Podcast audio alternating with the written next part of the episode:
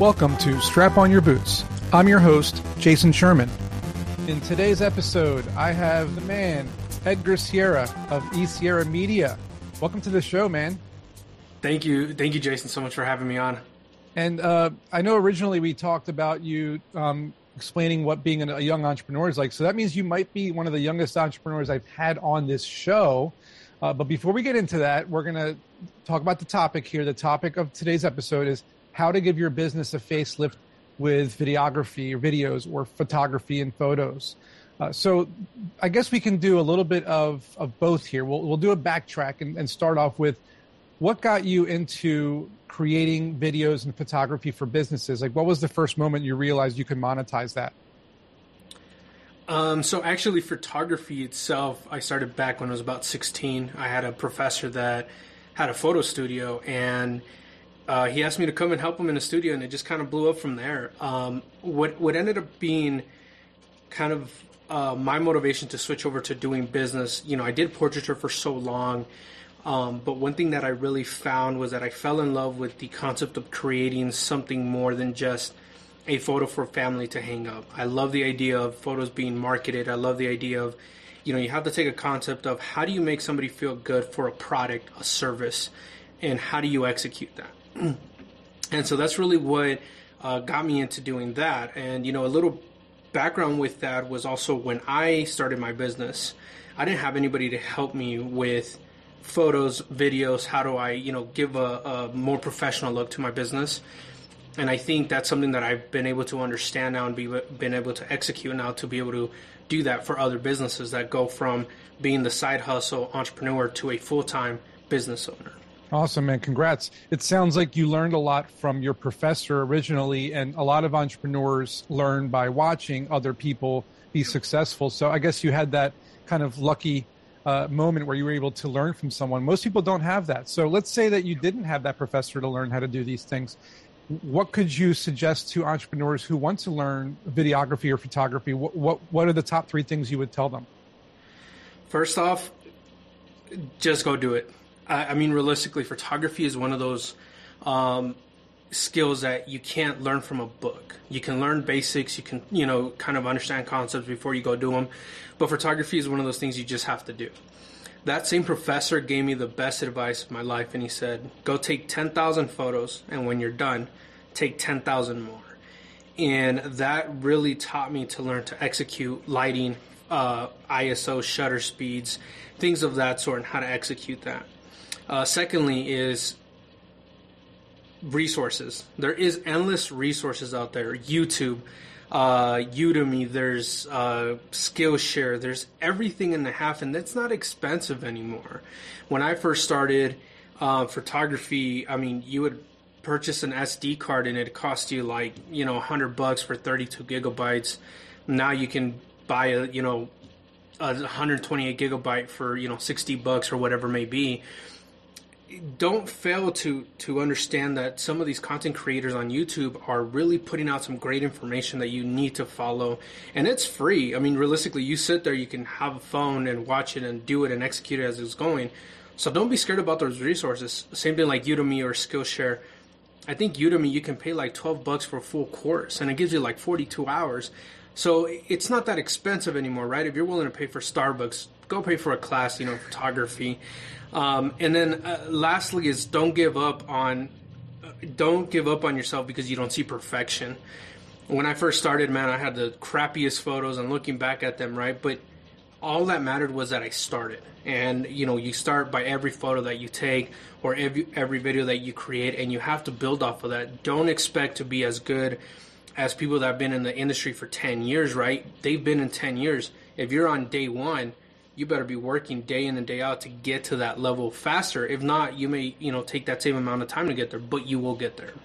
Absolutely, and it's it's so true when it comes to what you mentioned about really doing it over and over and over again because anybody can own a camera, right? You can you can go buy a five thousand dollar DSLR camera, but you don't know how to use it right? Yep. And the, the tool is only useful if you know how to use the tool, right? People think just because they buy an expensive camera, now they're a photographer. No, you have to learn how to use the lenses and, like you said, the ISO and the shutter speed and everything. You need to know how to light a scene, how to how to use um, depth of field, and everything to your advantage. So, Yeah. I think I think the main thing that people are taking home from what you said is you have to learn by doing. Don't be afraid to take long courses. I happen to have a course on Udemy and Skillshare myself, so I know what that's like to help people through courses. I think a lot of people are afraid to invest and commit to a lot of time to learn something like that. So, mm-hmm. what was what was that like? What was breaking through that barrier and that challenge of, oh my God, this is so daunting. I have to learn, you know, uh, the equivalent of a master's degree in film to learn how to be a photographer. You know, what was that that thing that pushed you through? So, yeah, it, it's it's a weird, it's a funny story because I honestly was doing it for fun, and I randomly went out to the desert to do what's called light painting, and, and I'm sure you know what that is. But for your listeners, it's simply an open shutter creating, you know, a, a painting essentially with movement. Um, and this random lady comes up to me and she goes, "Hey, can I see your photos?" I'm like, "Yeah, sure, why not?" Um, and uh, she's like, "Man, these are great," and I'm like, "I'm just an amateur. I don't know what you're talking about." You know, like, no way. Um, and so she gave me the opportunity a week later to become her head photographer for two magazines. Oh, And wow. the very first big shoot that I did was with Jaguar and Land Rover, and Jeez, man. I was still an amateur. I was like, yo. But what I did is I took the money that I did have. I basically maxed out my credit card to go purchase this new camera. And it wasn't for the sense of I'm like, oh, it's going to give me better pictures. The camera I had at the time, which was a Sony A6000, was just not to the quality of commercial work, you know. So I moved up to a full frame, um, did all that, and let me just tell you, they ended up purchasing five images for I think it was like five hundred dollars a piece. wow. So that almost essentially paid itself off. But that at that moment is when I realized, you know what? All these, you know, all this whole year, this last year and a half before going to this one shoot actually has now paid off because I was able to execute these photos to the point that Jaguar and Land Rover wanted them. And I'm like, who can say that? Right. Sounds like the right place at the right time, and Yep. you know, being able to show someone that you have an eye for storytelling, which is important. So, speaking Very. of which, you know, when it comes to a brand or a business that comes to you, and you know, how do you identify the story that you want to tell? Uh, you know, how do you help people? get their facelift you know like a, a, a business comes to you a company comes to you says hey edgar this is my business this is what i do but i'm not really getting a lot of new customers and this and i'm getting the same kind of people and i'm not really i'm not fresh i'm not you know my content isn't new it's not with the times how do you how do you identify that story and then execute on it Uh, one key word, feelings, right? I only work with businesses that I can see myself purchasing their service or their product. If me as a content creator, storyteller, videographer, photographer can't like your stuff, your product, your service, don't feel like you're a person that's genuinely doing this, you know, because you want to become a hustler, entrepreneur, how do you think a random stranger is going to be able to do that? right? And and that's really what it comes down to is that if your images and your photos i mean your images and your videos show this feeling of like professionalism that tell the story of hey we're the next you know big thing where my product is different for xyz reasons if you can't do that in a photo it basically dissolves everything right like they say, a, a picture's worth a thousand words, and if you can't find that one word that connects you to that product, it doesn't matter. I mean, it basically dissolves. So, if a business owner is unable to identify that story for whatever reason, they just can't figure it out. They're not creative enough. They have a good business, a good idea, but we have to admit here that not every business owner has a lot of creativity, right? They just had a good idea. How do you inspire them or influence them to extract some sort of story for their business, for your videos or photos? Or what do you Oh, recommend people do? We don't. We we actually prefer that some of these people don't that don't do that because that's not their expertise, right? When we look at the sense of a business, sometimes a business owner is not great at anything other than sealing a deal, closing a sale. And there's nothing wrong with that. That's where we come in, right? Our job here is is to assure that we can take that whatever it is you have, very whether it's very minimalistic or something already preset, and create something out of it, right? Because that essentially when you hire us, the end point is to take that responsibility away from you. And if we can't do it from an outside perspective, then obviously somebody that's in our same position when you hire us isn't going to see that same story or whatever that may be. Makes you know, sense. And, and that's essentially what it comes down to is hire us because you need us, not because you're going to tell us how to do our job. Right. And in terms of your job, what are the three things that you usually do when creating one of these stories for a business? Like basically giving them a facelift. What is it? What are the three main things you do? What are your objectives? The very first one is to to to get to know the owner or you know whoever we're dealing with, whether it's the marketing coordinator, um, whoever is going to be highly involved with us. Um, secondly, what is it that they're trying to accomplish? We have to find those goals because without those end goals, basically we can run and submit commercials and ads for anything really uh, around your business. But if your goal is to say, hey, I'd like to increase my market by 10% in the category of, you know, people that are over 35. There's a difference there than if you're like, hey, I want my stuff to be on TikTok for all these kids that are 18 because that's where my product, you know, belongs. So we have to find out those goals. And lastly, you need to find out the key, what, we would call basically the key features of your business. Where, as an outside perspective, we may like one perspective of your business, your service, or whatever that may be. But if you're like, no, I really feel like this is what makes my business, this product is what's going to blow up or has brought me hundreds of thousand dollars of sales, then those are things that we need to know. And you can't, you know, as a as an owner, you that's one of the things that some people struggle with because they don't even know that. Or, you know, they are barely getting to that point. And so we try to help them find find those little things that then allow us to start our job. That sounds great. It sounds like you're helping them find their core value proposition, their target yep. audience. These are basic 101 startup things, right? Exactly. And, and and speaking of of startups and basic 101, you're a young entrepreneur, right? And um, yeah. I, would like to finish off the episode to hear how you became an entrepreneur, how you decided to venture out on your own, and what it's like being a young entrepreneur, and any kind of wisdom or advice or suggestions for other entrepreneurs out there who are trying to start and being young. You know. Well, it, it, make it nice and short and simple. Um, my parents are migrants from Mexico. I came. Uh, they came here to the U.S. a long time ago to give me a better life. Um, I wasn't the best student. I honestly barely passed high school with a 2.3 GPA.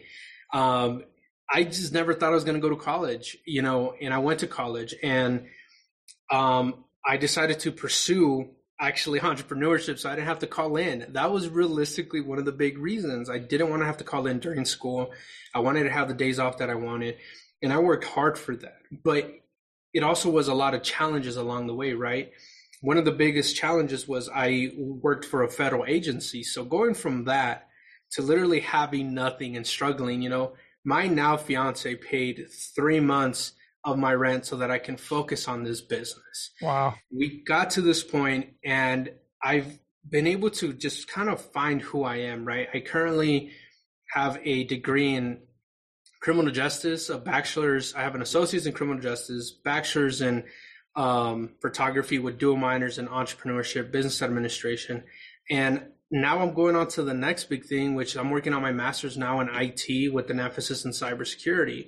And one of the things that I kind of found through my journey was that when you become marketable to anything around you, you can adapt. Um, and that was something that an officer that I used to work with, you know, told me a long time ago. He said, Edgar, when you become older, always make sure you're marketable. And that's what i've done you know as not only as an entrepreneur but as a person you know in whole. If i wanted to go and just jump into it right now i could. If i wanted to go back into criminal justice i could. If i wanted to do those things i have the credentials to do that. Um, and you know sometimes businesses don't thrive. My business is lucky to have made it through covid and into this point.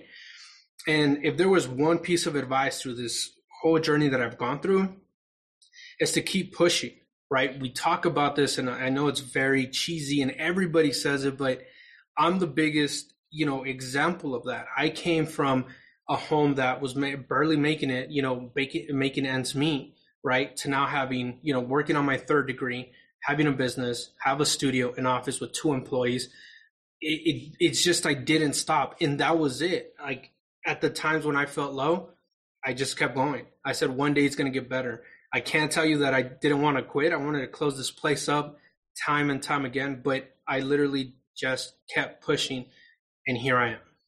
Amazing story, man. And um, I would call you an underachiever as a joke, but you're an overachiever, man.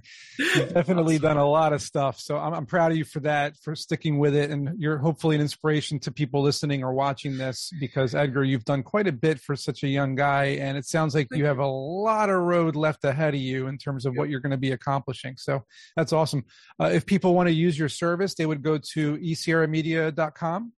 Correct. Yes. And what kind of stuff could you provide for people if they find you there? So one of the big things we're transitioning to is that they may see, you know, a lot of portraiture work right now, but we've transitioned the the website to showcase a lot more of where we started with businesses. Um, if the the biggest showcase that we have right now and the biggest business in our portfolio is Nonstop Auto, uh, we took him from nothing to having a fleet of four trucks to now having his own shop uh, took him from zero to ninety thousand in, in under nine months. Uh, we've created, you know, some some smaller businesses. Cutie and Co is another one, um, but we're able to do everything from the structure of an LLC um, to helping you understand a little bit of bookkeeping, uh, marketing, photos, videos, uh, how to take that next step. You know, from just showcasing your work on IG and Facebook to now you know, showing you a Google My Business, Google Analytics, um, showcasing a little bit more on how to get to your target market. Great, man. So it's a one stop shop for your business needs. Definitely yeah. check out Edgar at esierramedia.com. It was a pleasure having you, man. I'm sure everyone thanks. was inspired by this. I know I was. So thanks again. And we will see everybody in next week's episode. Hope you enjoyed the episode. If you learned something today, please support this podcast by subscribing to it, sharing it with your friends, and leaving a five star review. You can learn more about me at jasonsherman.org, where you'll find information about my book, also called Strap On Your Boots, available on Amazon, as well as my course called Startup Essentials on Udemy or Skillshare. I'll see you in next week's episode.